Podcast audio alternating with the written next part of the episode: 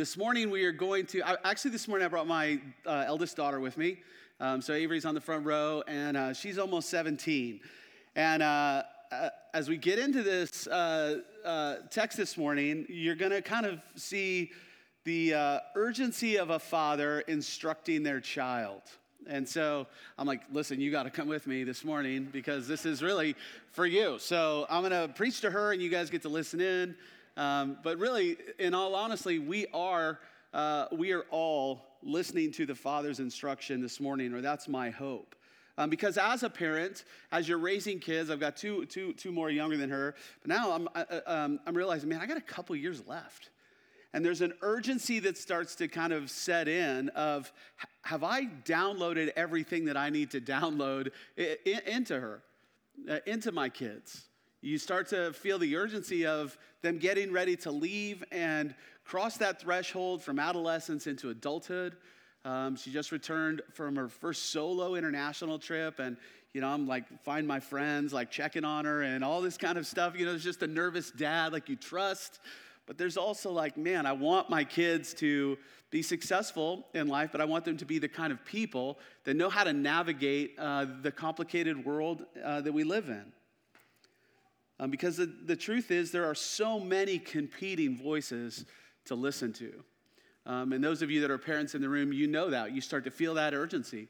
Um, but we also are, are, are like children. Um, we, we too never graduate out of this thing called life. We are always listening to different voices of how do we think? How do I think about life?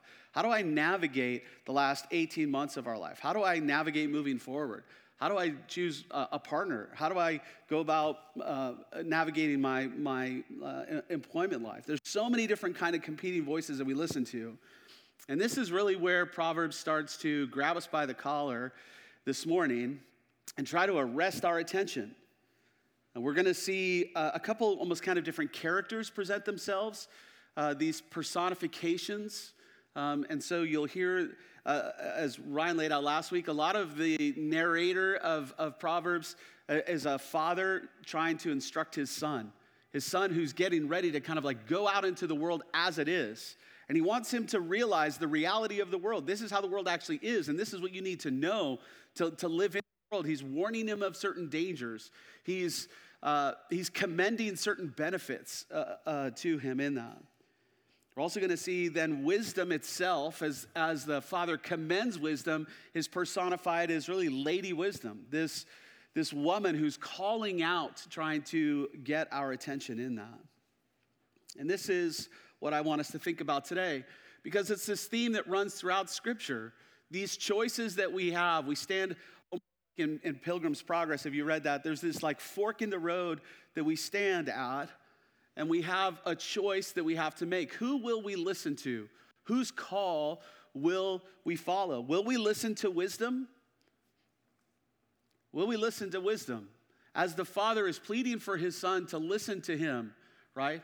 Listen to me as I follow Jesus, or as Paul would tell the church, follow me as I follow Christ. There, there's an example that I want you to listen to this wisdom, or will we listen to uh, the fool? Um, this, this foolish person, this, this folly that is out there. And we have these two paths that we can kind of choose to follow. As Ryan mentioned last week, we see this really from the very offset of how uh, our Bible's open, don't we? In the Garden of Eden, of which there's plenty of imagery throughout uh, Proverbs that you'll see as we as, as you unpack this uh, this book moving forward. But you have these two trees and this choice uh, that we have. There's this tree of life that, that Adam and Eve are, are welcome to eat from. Um, they get to commune um, with God in the cool of the evening, and they're welcome to, uh, to, to delight in this tree of life. Um, but there was this one other tree that they were forbidden from the, the knowledge of good and evil. And Satan comes in and he uh, deceives them, and this, this fruit is pleasing to the eye, and they give into their desire for that to kind of somehow be like God Himself. And it leads to a curse. It leads to ultimately their death, of which God promised them don't eat of this tree, or you will surely die. We see this motif continue to move forward. Read Deuteronomy chapter 28. We don't have time for that today, but it lays out this, um, uh, this law that God gives to his people. And he says, if you'll obey Yahweh, if you'll follow me, um, uh, it, all it will do is lead to blessing.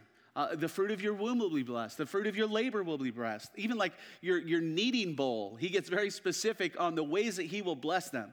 He will protect them against their enemies. He says, if you'll disobey my ways, it leads to this removal of that blessing. There's a curse then that follows. It's the same curse that we see that follows in, in Genesis, isn't it? Everything then becomes harder and difficult and challenging. Psalm chapter 1, the psalmist lays out the way of the righteous and the way of the wicked. And he says, Blessed is the man who walks not in the counsel of the wicked, nor stands in the way of sinners, nor seats in the seat of scoffers. Those are important words because they're going to show up in our text again today.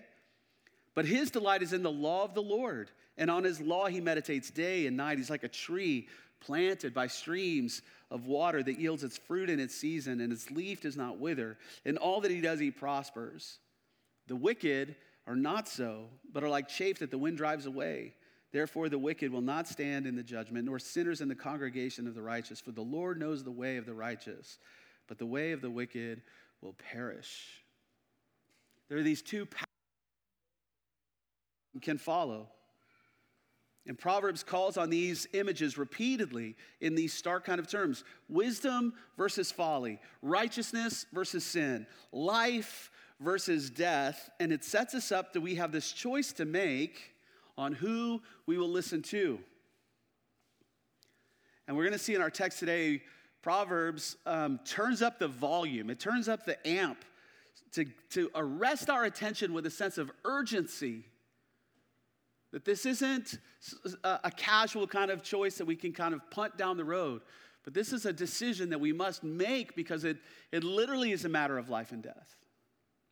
And so let's look at our text um, now. We'll read through it and then we'll obviously work our way back through it. But Proverbs chapter 1, and we'll begin in verse.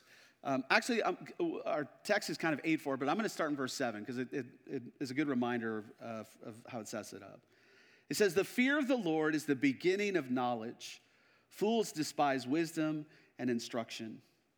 Hear, my son, your father's instruction, and forsake not your mother's teaching for they are, they are a graceful garland for your head and pendants for your neck. My son, if sinners entice you, do not consent. If they say, Come with us, let us lie and wait for blood. Let us ambush the innocent without reason. Like Sheol, let us swallow them alive and whole, like those who go down to the pit. We shall find all precious goods. We shall fill our houses with plunder. Throw in your lot among us, and we will all have one purse. My son, do not walk in the way with them. Hold back your foot from their paths, for their feet run to evil, and they make haste to shed blood. For in vain is a net spread in the sight of any bird, but these men lay in wait for their own blood. They set an ambush for their own lives. Such are the ways of everyone who is greedy for unjust gain. It takes away the life of its possessors. Wisdom cries aloud in the street. In the markets, she raises her voice. At the head of the noisy streets, she cries out. At the entrance of the city gate, she speaks. How long, O simple ones, will you love being simple? How long will scoffers delight in their scoffing and fools hate knowledge? If you turn at my reproof, behold, I will pour out my spirit to you. I will make my words known to you. Because I have called and you've refused to listen, have stretched out my hand and no one is heeded, because you have ignored all my counsel and would have none of my reproof, I will also laugh at your calamity. I will mock when terror strikes you. When terror strikes you like a storm and your calamity comes like a whirlwind, when distress and anguish come upon you, then they will call upon me, but I will not answer. They will seek me diligently, but will not find me, because they hated knowledge and did not choose the fear of the Lord, would have none of my counsel, and despised all of my reproof. Therefore, they shall eat the fruit of their way, and they shall have their fill of their own devices. For the simple are killed by their turning away, and the complacency of fools destroys them. But whoever listens to me will dwell secure and will be at ease without dread of disaster. This is the word of the Lord. So we see from our text, uh, Ray Ortlund kind of categorizes it this way, and I think this is helpful. And so we're going to look at kind of three sections uh, within this. And the first one I want us to see is really the offer of wisdom. The offer of wisdom. Look how this uh, starts. He says, he, Hear, my son, your father's instruction, and forsake not your mother's teaching, for they are a graceful garland to your head and pendants for your neck. The father is telling him the truth, how the world actually is. He's, he's not um, painting some kind of uh, world through rose tinted glasses. He's not lying to him, he's preparing him. And he, he says to him, Listen, following this wisdom actually makes you attractive. There's an attractiveness to your life that will become if you follow the instructions that are given to you. A, a garland is this uh, imagery of like a, a victor's wreath, right? They would have like Olympics and they would wear this like garland, this wreath around their head, this pendant, this jewelry that they would wear around their neck. I mean, you can almost think of that as like a gold medal. It's this, it's this uh, uh, a symbol of prestige uh, of honor, they would, uh, uh, to, to beautify themselves in this way. This is what God does with us when, we, when He blesses. He bestows His glory upon us, He adorns us um, with His glory. Let me ask a, a question. Um, do you think most people find the church attractive today? Okay, no. A, a, lot, a lot of it is no, right? You hear stories of people who even grew up in church and they're going through deconstruction processes and turning their back on their faith, all of these sorts of things. There's something in our cultural moment, in the West particularly, um, that the church isn't as attractive as it used to be. And I wonder if that's because we in the church have tried too much to look like the world outside and live by its own wisdom. Too often we align ourselves with the world's kind of wisdom that's out there, right? We're too aligned politically. We're either conservative Christians or progressive Christians or whatever other kind of label we want to put in that, right? We want to try to align ourselves with what is expedient for our kind of earthly, worldly kind of goals. And so often we just become enmeshed in our culture around us to where our wisdom isn't any different. The way we try to actually live out our life just looks like everybody else. But we don't follow an elephant or a donkey, but we are the people of the Lamb. We should be distinctly different from a world around us. And Proverbs will tell us when that happens, there is something attractive about that. That doesn't mean that everybody agrees with us, but there is something that's like, I don't even agree with them, but there's something compelling that is there. There's something about how they live their life that doesn't fit into the categories that I have in the world around me that is attractive and compelling to them, even if I doesn't, even if I don't agree with that in the moment.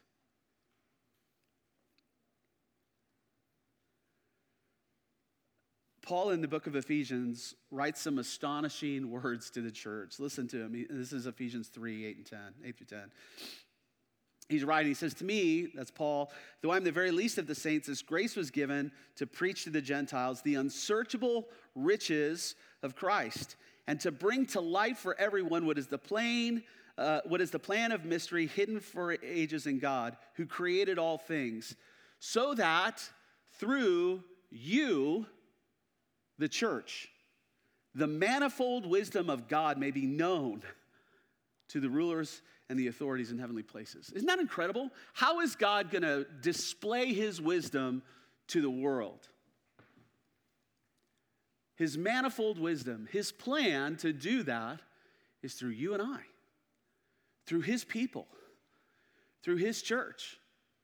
Now, when I hear that, I'm like, man, I'm not sure. If, I'm not sure. Like, if as people see how I live my life, are they seeing the manifold wisdom of God unfold before them? Or do they just see people who kind of look like everybody else? There's not much different. Okay, you do your Sunday mornings a little bit different, but for the most part, you're still embroiled and outraged about all the same things everybody else is. And, and there's no actual like difference of, of wisdom that's brought to bear on the world around us. He would write to the church in Philippians and say, Let your reasonableness be known to everyone, for the Lord is at hand. Do the, does the world see our reasonableness in church? Do they see the wisdom of God through our lives being lived out in ways that, again, they may agree or disagree with, but it's reasonable? I don't know about you, but as I look at news uh, from whatever source, what I, what I see lacking is any kind of reasonableness.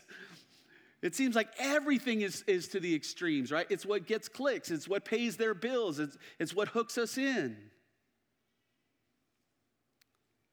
But living by the Father's wisdom not only is good for us, but it also is a witness to the world around us of what God is like. That's why He had a people, a people to whom and through whom He could reveal Himself.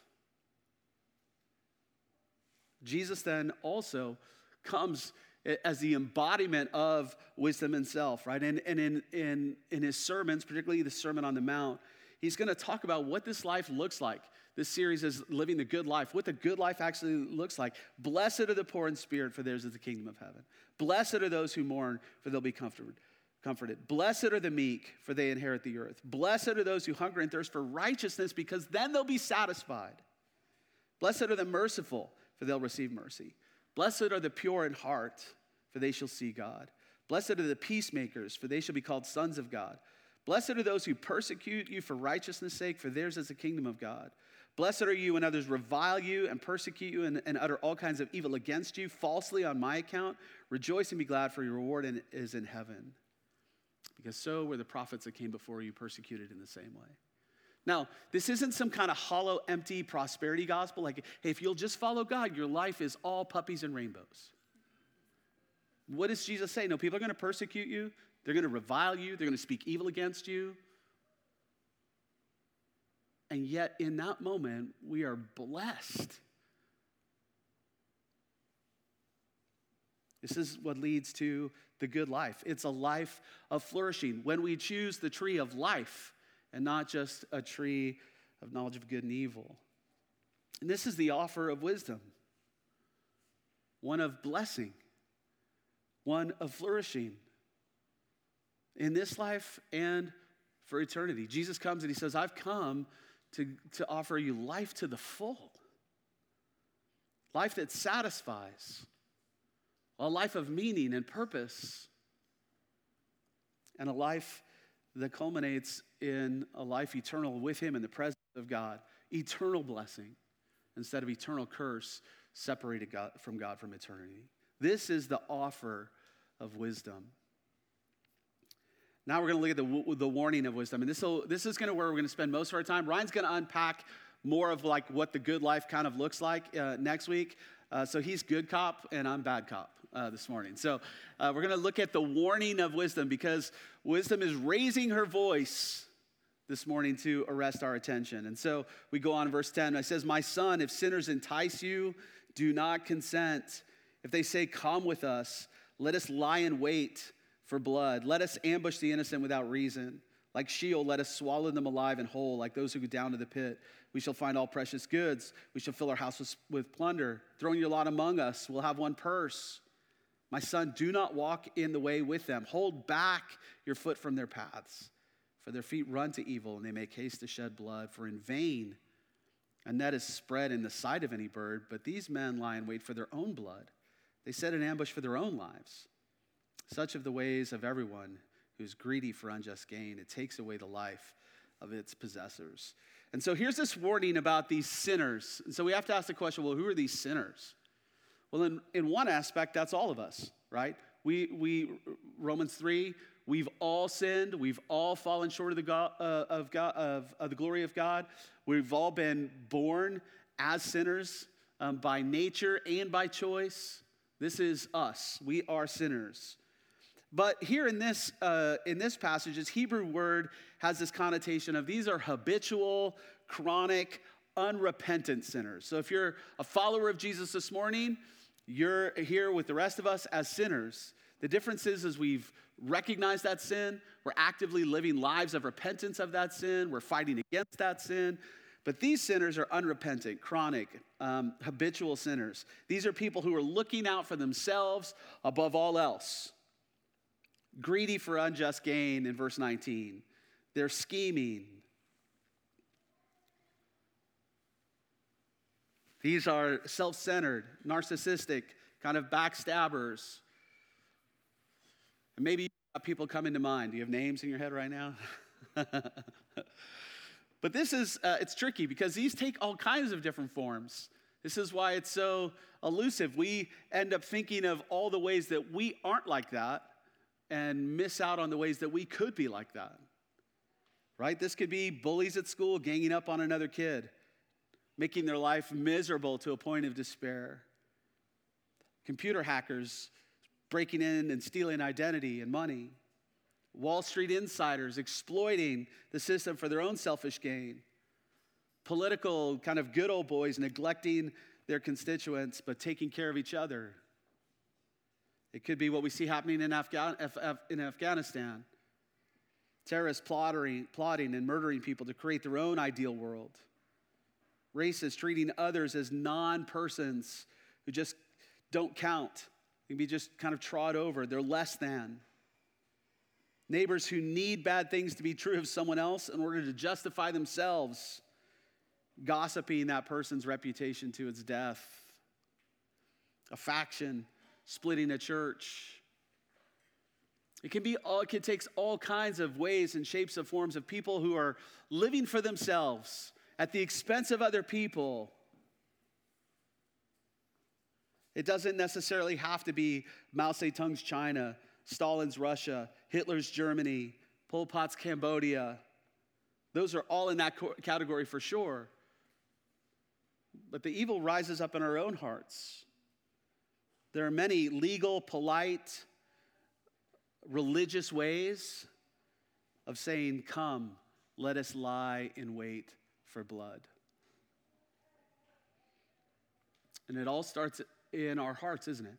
It's pride, it's envy, it's greed, it's jealousy, it's resentment, it's retaliation, and on and on it goes. These seeds lie in every single heart that can rise up and take root into this bloodlust. And so here's one of the tests that we can look to our own hearts with. Are you happy when other people succeed? Do we rejoice when other people rejoice? Do we weep with those who weep? Or are we happy when people kind of get what we think they deserve? Man, in our polarized world that we live in at the moment, moment that is such a, a tenuous little place, isn't it? We so have to pay attention to our hearts. There have been times where I've just delighted in people being so wrong and like being exposed. Now, there is a part of that, there can be a holy, a holy side to that, to see uh, injustice or falsehoods get exposed and, and truth rise to the top. But there's also a dark shadow side to that as well that feeds my pride, that somehow makes me feel justified in being better than that other person. And before we know it, those things go unchecked, and our feet kind of are running toward evil. We make haste to shed blood. And I know you're thinking, you're like, I've never thought about like murdering anybody. I'm not like here to like slit anybody's throat or anything like that. But this is what's so tricky about our hearts. They're deceitful, they deceive ourselves, right? Jesus over and over again. This envy, this, this resentment deep inside is where violence begins. So Jesus can look at you and says, uh, even if you have hate in your heart, hatred toward your brother, brother, you're already, you've already murdered him. That lust that is going unchecked in our heart is already made you an adulterer. The seeds of you being a murderous adulterer are already there. And when we don't heed wisdom, those seeds grow and lead us into this other path. And this is what is the warning this enticement of sinners. Um, sometimes is overt for sure, but often is cunning, it's subtle, it's crafty. And the father says to his son, Pay attention. Don't go down that path. And so we have to observe ourselves carefully. When anger rises to the surface, pay attention. Stop. Ask ourselves these questions. Why am I getting so angry? What is it that's called, what am I actually angry about? There's plenty of things to be upset with, plenty of injustices in the world. But I've just found them being so slippery and tricky, tricky in my life. They start off as like a holy anger, and before you know it, it's a disholy anger. And that leads me into other places in my heart, in my mind, of being a murderous person towards that other, that other person in my heart. What we tend to do in these kind of moments, then, and this is what we see playing out in our world in front of us, is then we tend to recruit other people to our murderous cause. This is why our society is so polarized at the moment. It's not enough that I feel this way. I've got to recruit other people to that. What's happening here? This is exactly what's happening, isn't it? They're trying to recruit him. Hey, come with us. Throw your lot in with us we'll all then get rewarded by uh, this. We'll, we'll all share one, one purse together. And it's a lie, it's a trap. It's a trap that they don't even realize. He says they're laying the trap, thinking they're snaring someone else, and it's they themselves who get caught in the trap. He says, Let us go down into this pit. This pit, the, the word there uh, for pit is the same that's used uh, in the story of Joseph. Remember, his brothers lie in wait for his blood. They throw him into this pit, they sell him off, and they think, Brilliant. We, we've, we've executed our plan. And yet, in the end, God, in His wisdom, turns it upside down, and they're the ones now in need and starving to death. And it is Joseph who rescues them from the pit. This is the same kind of imagery that's happening here. Throw your lot in with us. We'll all benefit together. And it's a counterfeit community. It's counterfeit. We're rallying around these like negative causes, and there are causes for sure uh, to, to rally uh, against. As believers, we should stand uh, in the gap for people, for sure. So don't mishear me. But so many times we, we polarize and we unite around these like anti causes. Instead of understanding that we, the body of Christ, are united in Christ, that is what unites us together. It's not even our causes of justice and injustice, although those are outworkings of our union with Christ. But it's our union with Christ that unites us together. And so we need discerning heavenly wisdom from above by his word, through his spirit, in his family of the church, in community together. That's why it's so important. That's why this year has been a tricky year because for periods of times we haven't had the same community connection that we've, we've been able to have as the church. And in that, you've seen people kind of fall away. And I'm just, you just wonder, is this chafe that, that the scripture is talking about even in these passages? Folly backfires in our face. They lie in wait for blood, and in the end, it, up, and it ends up being their own blood. And so we see this lady wisdom, this wisdom personified, calling out in verses 20. Wisdom cries aloud in the street. In the market, she raises her voice. At the head of the noisy street, she cries out. At the entrance of the city gate, she speaks. How long, O simple ones, will you love being simple? How long will scoffers delight in their scoffing and fools hate knowledge? You hear the urgency. She's crying out. She raises her voice. This is almost like a, a, a picture of like a street preacher in the marketplace, at the intersection. Why is she there? Because it, these are the busy streets. The city gates is where business took place, it was where it was conducted, it's where the people were. This is real life wisdom, on the street wisdom, not secluded, uh, you know, in church service kind of wisdom that you go into the real world and you're like, that was great, but it didn't, didn't do any, it doesn't, that's not, it doesn't actually work. That's wisdom from God works because he understands how the world is and how it was meant to be. And he asked, she asked this question How long? How long will you love being simple? How long will you scoff and hate knowledge? We, have so, we live in an age with, with so much information, more information than any other point in time.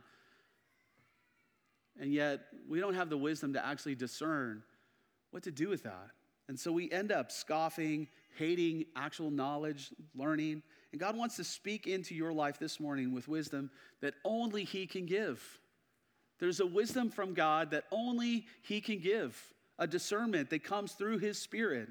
Here's the good news that He says if, if we lack that, there's a way to gain it. James chapter 1. He says, If any of you lacks wisdom, let him ask God who gives generously to all without reproach, and it will be given him. But let him ask in faith, with no doubting, for the one who doubts is like a wave of the sea that is driven and tossed by the wind. For that person must not suppose that he will receive anything from the Lord. He is a double minded man, unstable in all of his ways. There's a way that we come to God with genuine um, requests of asking for his wisdom. Not a wisdom in a double kind of way, a double-minded kind of way that we use wisdom for our gain. I need, hey, you know, I'm kind of in a bit of a pinch here, like a genie in a lamp. I'm, i need a bit of your, you know, special heavenly sprinkle wisdom sauce on me here so I can get, you know, what I want out of that. There's a way that we can kind of come to God in a double minded kind of way. He's like, come earnestly, like a father to his child. Hey, come. Those of you who are parents know, like, um, we have this conversation, like you have teenagers and stuff, you're like, hey, I, I'm not imposing rules or boundaries or giving you this wisdom just to be some kind of killjoy in your life. I know it doesn't um, uh, feel like it on that recipient end, but I do this out of love because I, I, I have a vantage point of the world that you haven't got yet. And it's for your um, uh, benefit, it's for your life to flourish. It's so I can help you avoid pain unnecessarily in your life. And it's the same way of what the Lord does as He gives us His wisdom. He knows us, He knows our ways, He knows our proclivities, He knows our sinful nature, and He knows the world that we live in and how it ought to be and how it will be one day again. Not to jump ahead, but in, in the third chapter of this book of Proverbs, he says, Trust in the Lord with all your heart and don't lean on your own understanding. But that's so hard to do, is it not? Because I think I know better. I, I think I know what's best for my life. And it takes humility to actually admit that, you know what? I don't. And sometimes, even though I know better, I still do it anyway because it's enjoyable. Because that's what sin is, right? It's this temporary kind of pleasure. So we have this simple, and then verse 23 and 24 says, Wisdom says, If you turn at my reproof, behold, I will pour out my spirit on you. I'll make my words known to you. Because I have called and you have refused, you've stretched out my hand um, and no one is heeded, because you've ignored all my counsel, you would have none of my reproof. There's these scoffers, these fools. And it's, it's really easy for me to go, well, that's not me. I don't see myself in that. I don't scoff at God. Like we think of scoffing as this like open kind of like rebellion, like, Pfft. and I would never do that intentionally or um, knowingly in, in that sense. But if I'm really honest and I stop, Sometimes that's not what scoffing looks like. It looks like what it looks like in verse 25 because you've ignored my counsel.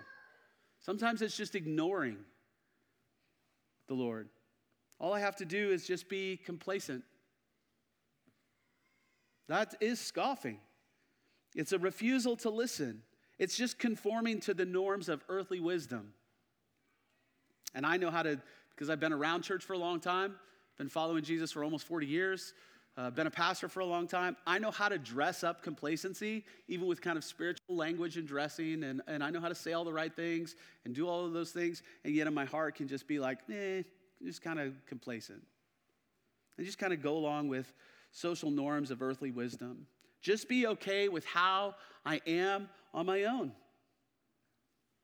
I'm not going to kind of like rock the boat too much. I'll just kind of drift along. But here's what the text says.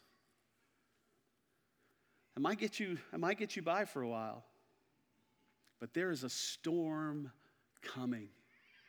There's a promised storm that is coming.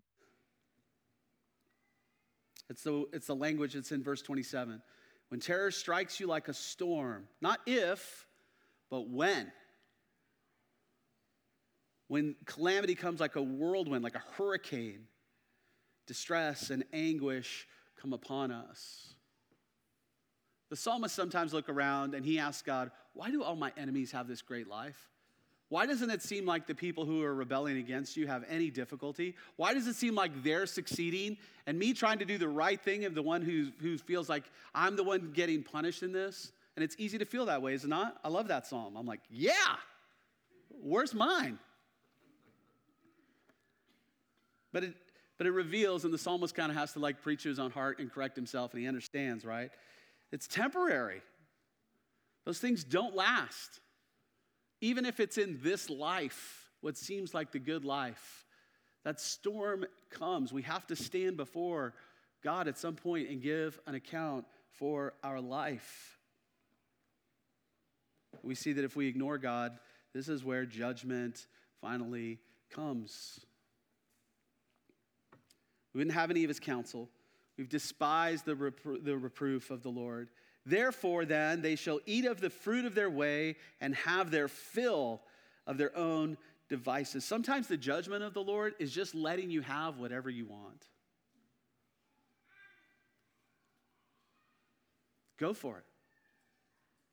Just letting you have your fill. Sometimes you have to do that with your kids, right? I want the sweets. I want the, and you're like, you know what? Go for it. Have all you want. And like 45 minutes later, oh, I don't feel so good. In the bathroom, you know, I'm not going to get the details of how that works out, but you know how it works out, right? You're like, it was so good. But you're like, yeah, but you got everything you wanted and now you're in pain. Now you're paying the consequences for that. It's easy sometimes to look around and go, man, I'm not getting what I want. And sometimes that's the Lord's mercy, it's His kindness to you.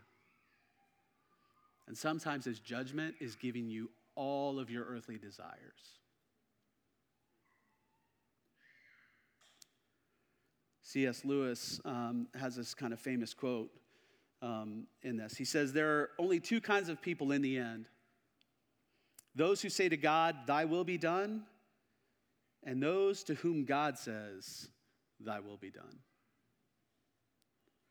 This is what the pleading is. The pleading, the warning is for us to say to God, your will be done. Because judgment often is God saying, okay, you're not listening to my warnings. You're not listening, you're scoffing my wisdom. Then fine, your will be done. Have it your way. And more often than not, that ends up in calamity, in, in strife, and anguish in this life. But the promise is, even if it doesn't in this life, for our life eternal after death, it ends up us apart from God, which is what we desired, right? This is C.S. Lewis's whole kind of motif. Uh, we can get into like what eternity and, and hell and all those things are, but what we can agree on is it's separation from God. We scoff. We don't want God's wisdom. We don't want His advice. We don't want Him speaking into how the world actually is, who we are, who He's meant us to be. We, we don't want any of that. We want to live our life, that's the end of the stage, uh, separate from God. And in the end, He goes, fine, have it for eternity. And here is this calling out of wisdom. Regina Spektor, singer, songwriter, writes this song and is very poignant about us laughing or scoffing at God. She says, No one laughs at God in a hospital. No one's laughing at God in a war. No one's laughing at God when they're starving or freezing or so very poor. No one laughs at God when the doctor calls after some routine tests. No one's laughing at God when it's gotten real late and their kid isn't back from the party yet. No one laughs at God when their airplane starts to uncontrollably shake. No one's laughing at God when they see the one they love hand in hand with someone else and they hope that they're mistaken. No one laughs at God when the cops knock on their door and they say, We got some bad news, sir. No one's laughing at God when there's a famine or fire or flood. No one laughs at God on the day they realize that the last sight they'll ever see is a pair of hateful eyes. No one's laughing at God when they're saying their goodbyes. Man, it's so true, isn't it? We tend to laugh and scoff at, at the Lord when we can afford to. When we can afford to. Lady Wisdom is calling out saying, Your bank account is running low. You can't afford it anymore. It is going to end in your bankruptcy, spiritually, physically. But let's end quickly then. I told you that would be most of our time in the warning. But there is a promise of wisdom that we get. So I'm going to end with some good news for us this morning. And uh, Ryan can unpack more of what uh, the good life looks like. Look at verse 23. Verse 23, and then we'll look at the end of the chapter. He's uh, the, the call of wisdom. If you turn at my reproof, behold, I will pour out my spirit on you. This is Ezekiel language that he'll pick up as well. I will make my words known to you. What was the language? What was the word that was used there? If you turn in my reproof. Now look at verse 32. For the simple are killed by their turning away, and the complacency of fools destroys them. So both are turning. that's the reality today is that you will turn, that you are turning today. No, there is no like neutral that I'm just walking some kind of like my own kind of path. You're either turning towards the wisdom of God a path that leads to life and flourishing, or we're turning away from that instruction, a path decency of fools to our destruction. But whoever listens to me will dwell secure and will be at ease without dread of disaster. Dwelling secure not this dread of disaster. Jesus will tell the same story in a parable of, of a wise man and a foolish man. A foolish man who builds his life on sand, and the storm comes and washes it all away. The foundation of his life was not strong enough to with, with, with, withhold the storm, and his whole life is swept away to his death. Or the man who builds his life on the rock, who builds his life on the foundation of Christ and the storm comes and it batters the house, but the foundation is strong and it holds. So that's the question for us. Which path will we take? Which path will you turn to walk on this morning? If you're a follower of Jesus, um, here's the thing it's constant, isn't it? We find ourselves going off the path. It is the life of, of the follower of Jesus, of the Christian. It's daily repentance.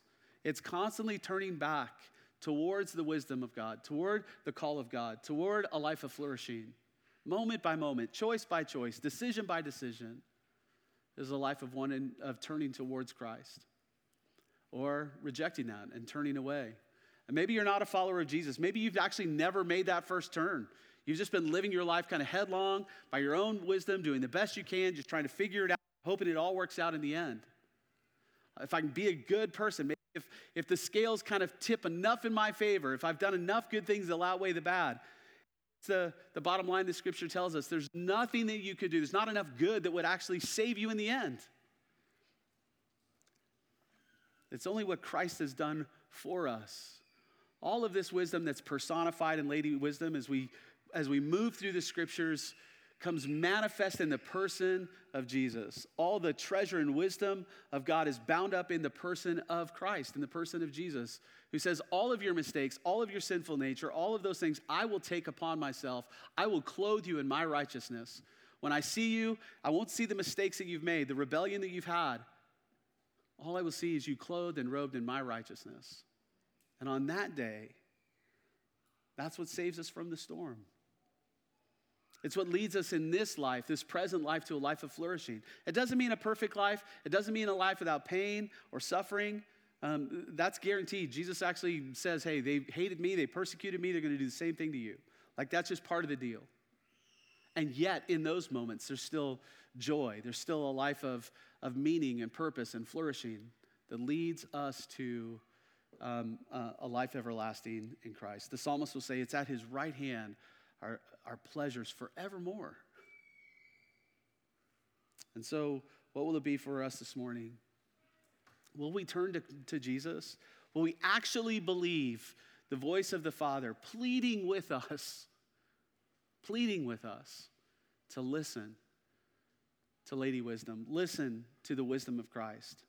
And the good news is, is if we'll ask for that, God gives it to us abundantly. If we'll ask in faith. That's a task for us this morning, is that we would turn in faith toward Jesus once again, for the first time or for the millionth time if you're like me. The offer is the same. Christ holds out life. He holds out life to the full in this life and life forevermore. And one day, all that pain does get wiped away. All those tears are wiped away forever. Our existence with Him will be returned to the way it was meant to be, back in the garden once again, communing with Him for eternity. Or in His judgment, He gives us exactly what we want a life separated from Him for eternity. In a very real place, in a very um, dark and painful place um, called hell forever. This place uh, apart from, um, from the goodness and wisdom of God. That's our choice this morning.